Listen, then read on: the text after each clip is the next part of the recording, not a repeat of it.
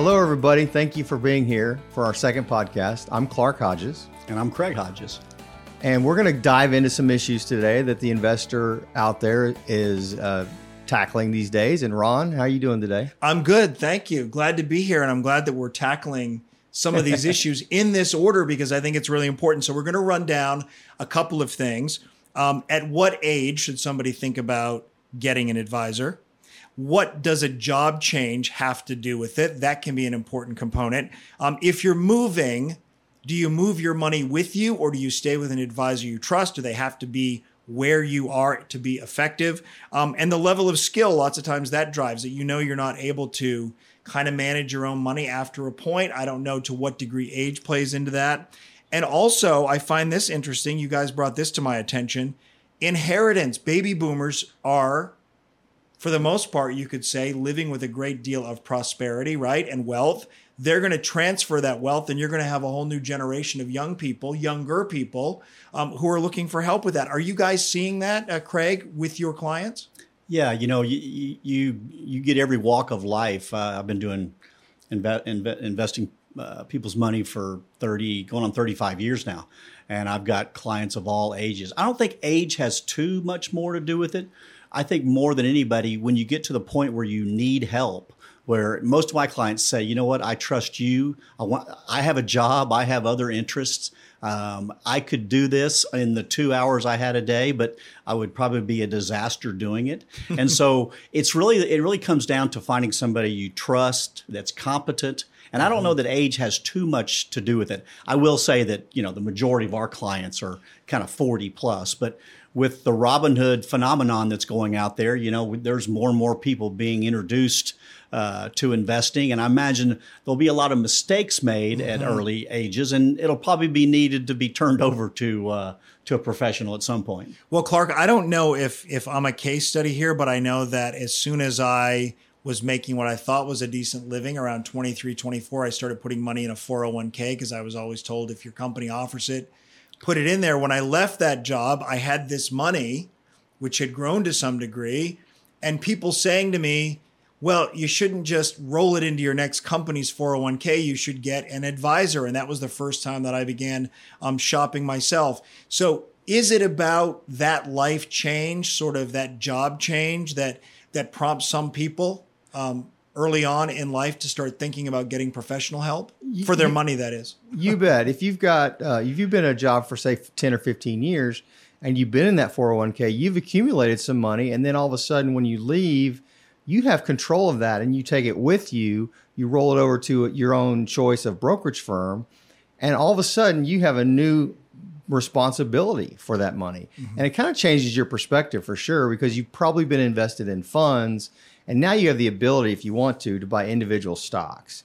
And I think that's something you kind of like, Ron, but that's where that responsibility changes a little bit. And I'm sure nerves enter into, you know, managing your own money. Is there a psychological, I mean, I know it's hard because everybody's different, might depend on your overall income, what other savings you have, but is there a psychological number combined with an age where people think, okay, retirement is something that I'm actually beginning to fathom and think about.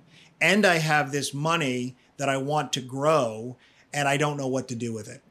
Yeah, it's definitely that, but it's different for everybody. You know, if you talk to an estate attorney, a state attorney might say, you know, I've got clients that they have to have, you know, $20 million to feel comfortable. Or you might have a client that says, I just want to, you know, a small nest egg. And so it's different. That formula is different for everybody. Yeah, Craig, it is different for everybody because I know and have friends who say, as long as I'm mortgage free, the way in which I budget and live my life and what I need to make me happy doesn't involve a lot of traveling or material things. And I just need this amount. It really is different for everybody, is it not? It is. And I think it's important early in life is to figure out what you need to live on.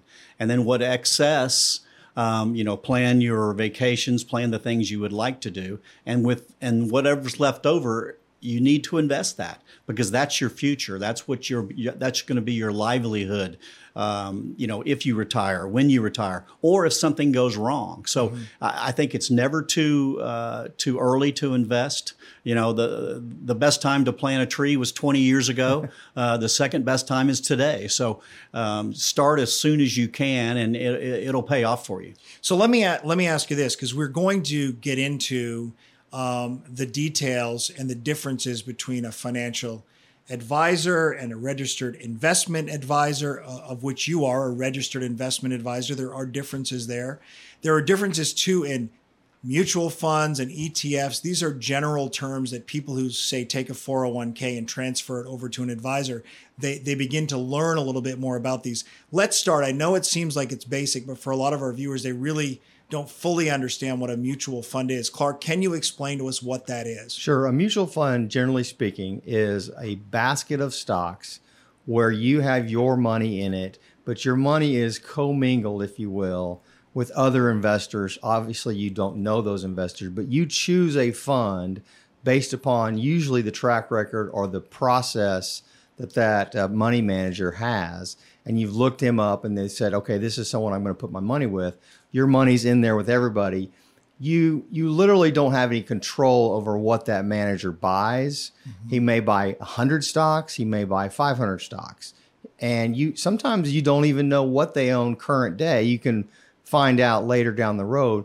But it is accumulation of your money with other people's money so that manager that you all trust mm-hmm. is managing that money for you. So when someone constructs a mutual fund, how thoughtful are they in making sure that these companies sort of either all have something going for them or there's some commonality that might ensure that, generally speaking, it does well? Yeah, there are all shapes and sizes of mutual funds, all different styles. You know, there's different themes out there. You know, you go from one spectrum where you're just buying the S&P 500. Let's say that you buy, like the S&P index. Mm-hmm. You know, you're just getting 500 stocks and, you know, you own all of them, right? And then there are sector funds and, like you said, funds that have a different kind of theme, if you will, where they really, really specialize in it. What I've noticed over the last 15, 20 years in funds is that just about the majority of funds out there are kind of all doing the same thing. They're trying to pick the stocks, and mostly they've picked the stocks that have done well in the last period. They're kind of wanting to kind of almost closet index, if you will. And that's one thing we try to do. We try to buy stuff that everyone else doesn't own, that we've done the research on, that we feel like is going to be what everyone goes to in the future. The term, skate to where the puck's going to be, not where the puck is. And so, interesting. Yeah, so there's all different shapes and sizes of funds. I heard the other day there's a couple Texas funds where, you know, there's a lot of theme of or a lot of talk of Texas growing, and a lot of people are moving to Texas. Well, the thought there is, well, if a lot of people are moving to Texas, then I would imagine Texas companies will benefit in the next handful of years. So in other words, if Texas-based real estate companies that might be public, for example, right. Or have a predominant presence in Texas might do better than a real estate company that maybe is in a state that's not seeing as much growth. But there's all shapes and sizes of funds out there. So the ETF, that is, as I understand it, right, that is a collection of companies that are all in the same sector. So you may have like an electric vehicle, an EV ETF, an aerospace ETF. Craig, do you like them? Do you work with them? Do you invest in them? There are some good sector funds. Now, the most common ETFs are just the big indexes, you know, the S&P 500, the Russell 2000, those type indexes where basically, like if you buy the S&P 500, you're basically buying a share of 500 stocks. So basically, if I'm watching on a ticker how the S&P 500 is doing on a daily basis, that's how I'm doing in that fund. Yeah, if it's up 2%, you're up 2%. Yep. All right. And that's how that works. But if I get on the S&P 500, that could mean, that's an average, obviously, that one company is down 30% while another one's up 80%. And I'm going to look at that and go, why aren't I in more of these companies that are gaining in value of their stock? The main reason people are so enthralled with index funds right now is there's been so much money move into that area in the last 10 years. And it has done tremendous. The index investing has been tremendous. But as history goes, everyone always goes to what has just worked. Mm-hmm. And we feel like the better way to invest is instead of buying all 500 of the S&P 500, find the best 50 managed stocks in the S&P 500. Find those. Mm-hmm. Find the ones that are emerging or that are out of favor that people haven't been buying. And we feel like you'll outperform the market by doing that. That's not popular right now, but we feel like going forward, it ebbs and flows. And I think stock picking is making a comeback. And I think you're going to see the next 10 years where active management, stock pickers do better than just buying every stock in the market. Well, Clark, to that point, I have a question for you. So if you're picking individual stocks based on the value of the company and other factors and its potential growth, I would think that would mean that even if the market is way up or the market is way down, there are going to be growth companies regardless of that environment. Yeah, there's always going to be companies that you can say, oh, that's an expensive company from a valuation standpoint, or that's a cheap company from a valuation standpoint. Regardless of what the market's doing. Regardless of what the market's doing, because you always going to have sectors that are going gangbusters. You just look at technology in the last few years, look at the electric vehicle stocks you mentioned earlier. Those kinds of things are usually high and very expensive because their stock prices have done so well. Doesn't mean that it's a great investment now. Doesn't mean it's not a great investment now. It depends on the horizon for the investment manager. But you're always going to have sectors that are lagging. You're always going to have sectors that are outperforming. Mm-hmm. And that changes. And the ebb and flow of that is really what you pay that manager to do. He's doing his research, mm-hmm. and he's trying to find the next maybe sector or group of stocks that may do well. Is there a sector right now you both are looking at, Craig, that you're thinking, okay, based on X, Y, and Z, this sector could benefit from what's happening right now? Yeah, we think there's going to be a lot of inflation. Interest rates have been low for a long period of time.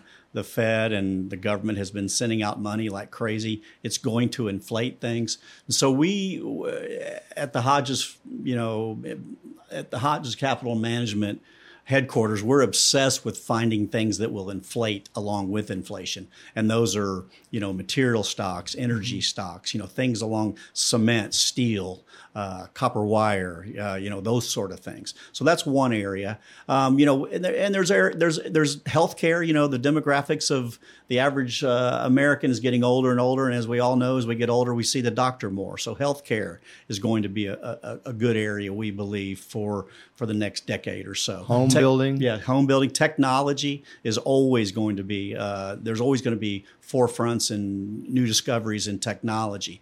So you can't just own everything, but you have to really do your research to find where is technology going. So yeah, there are a lot of industries that we're finding, good valuations and good investment opportunities. Clark, is there a sector that was really hot? I always hate to say last year because last year seems to be such an anomaly with the pandemic. Certain companies ended up being boom because of the pandemic. Others were bust. But just in general terms, over the last few years, is there a sector that you were really hot on and you started to see it wane and you've moved out of it a little bit? Well, I think there's two different ways to look at it. Probably the best sector that I know of that probably is still a good sector to be in was what Craig just mentioned, the home buyers.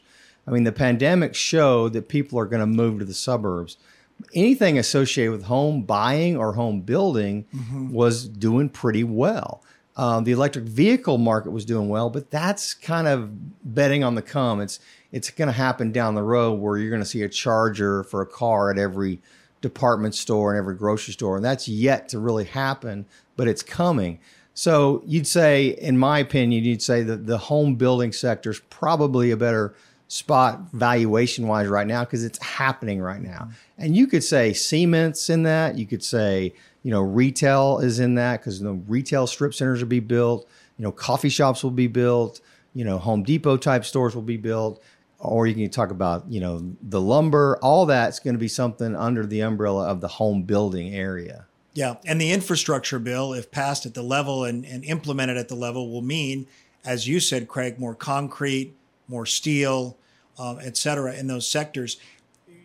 how do you know which company may benefit from that kind of windfall of funding for infrastructure for roads and bridges, for example? Yeah, that's where our the guys smarter than us, our analysts, really come into play there. We have analysts that do deep dive fundamental research in those industries. And they'll say to you, if you're looking at concrete, we think this company is likely in a pole position, a lead position. Surprisingly, there's not a tremendous amount of publicly traded companies that are in a lot of those industries. For example, cement. It's a very hard industry to get into. The barriers of entry are very, very high. So there's probably just a handful of publicly traded cement stocks in the country, like rebar. That's the big steel that rebar goes into cement and road building and everything. There's only two or three companies. I think two of them.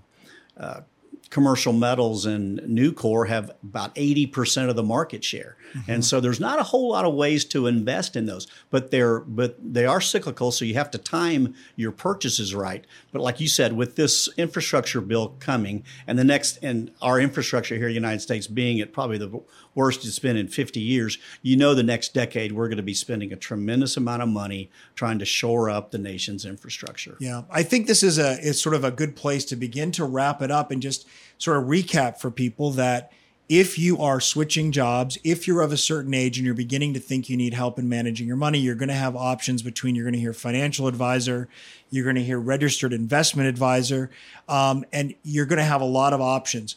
We talked about mutual funds. We talked about ETFs. If I understand it correctly, Clark, if you find yourself in 10 mutual funds, each of which have 100 stocks, you're now exposed to 1,000 stocks. I mean, there's no way any one person can weed through all of that and really understand fundamentally what they have, is there? Well, it's hard to definitely know what you own. And once you find out what you own, if you did compare the holdings of a fund with the other funds, you're going to see a lot of the same stocks. Mm-hmm. And you're going to be, in my mind, over-diversified. I don't think an individual needs 1,000 stocks to be diversified. I think that's too much. And 1,000 of those, 200 of those might be the same, right? So it is an issue when you have several mutual funds with lots of holdings in them, 100, 200, 300 holdings. You own a lot of stuff and a lot of similar stuff. So you're too diversified. So that brings us, Craig and Clark, to this literally new product that you have for your clients, and a product that you hope will incentivize new clients for your services. And not to make this sound like an infomercial, but this really is about how your company is different, how your approach is different, how it embodies kind of the approach your dad instilled in you, and that is individual stock picks and putting together portfolios that are a reflection of that. What's your greatest hope with this? Mine is that I see so many people and I talk to so many people that feel like they're not important to their advisor. They feel like they're too small, or they feel like, they don't get a chance to know exactly what the portfolio manager is even doing for them. There's not much communication. They feel like they kind of get lost in the shuffle, if you will. And, not only do you, as an advisor, do you have to do a good job managing the money, you have to communicate and show transparency and know the customer and know what their needs are. And I think that's kind of where we pride ourselves in. We have a staff that does great hand-holding, is very open to any requests they have.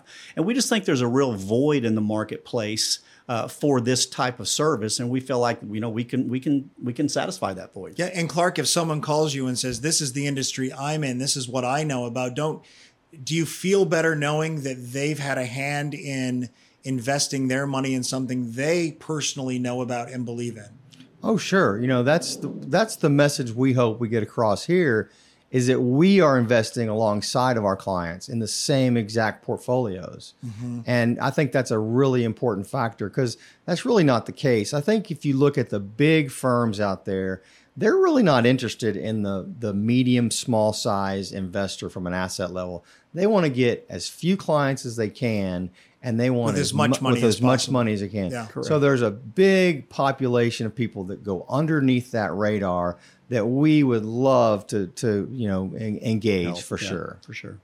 Well, I want to say this because we promised we'd talk about it, but I know where you stand on it, this idea that if you move, you bring your money with you.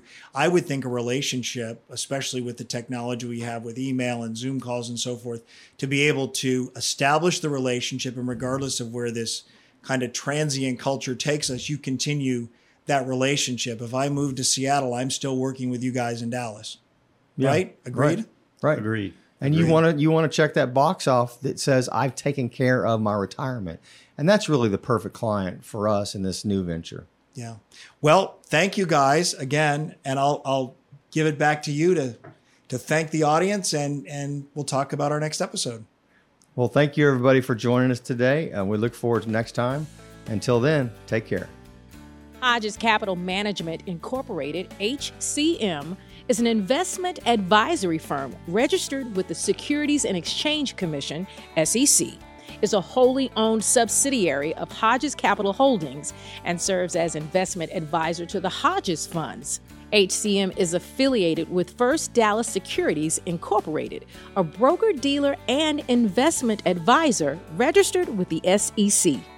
This discussion is not intended to be a forecast of future events and should not be considered a recommendation to buy or sell any security. Past performance is not indicative of future results. Investing involves risk. Principal loss is possible. Investing in smaller companies involves additional risk, such as limited liquidity and greater volatility. No current or prospective client should assume that information referenced in this communication is a recommendation to buy or sell any security, or is a substitute for personalized investment advice from your individual advisor. HCM does not provide tax or legal advice. Consult your tax or legal advisor for any related questions. All information referenced herein is from sources believed to be reliable and is provided as general market commentary and does not constitute investment advice. This material was created for informational purposes only, and the opinions expressed are solely those of HCM. HCM shall not in any way be liable for claims and makes no expressed or implied representations or warranties as to the accuracy or completeness of the data and other information. The data and information are provided as of the date referenced and are subject to change without notice.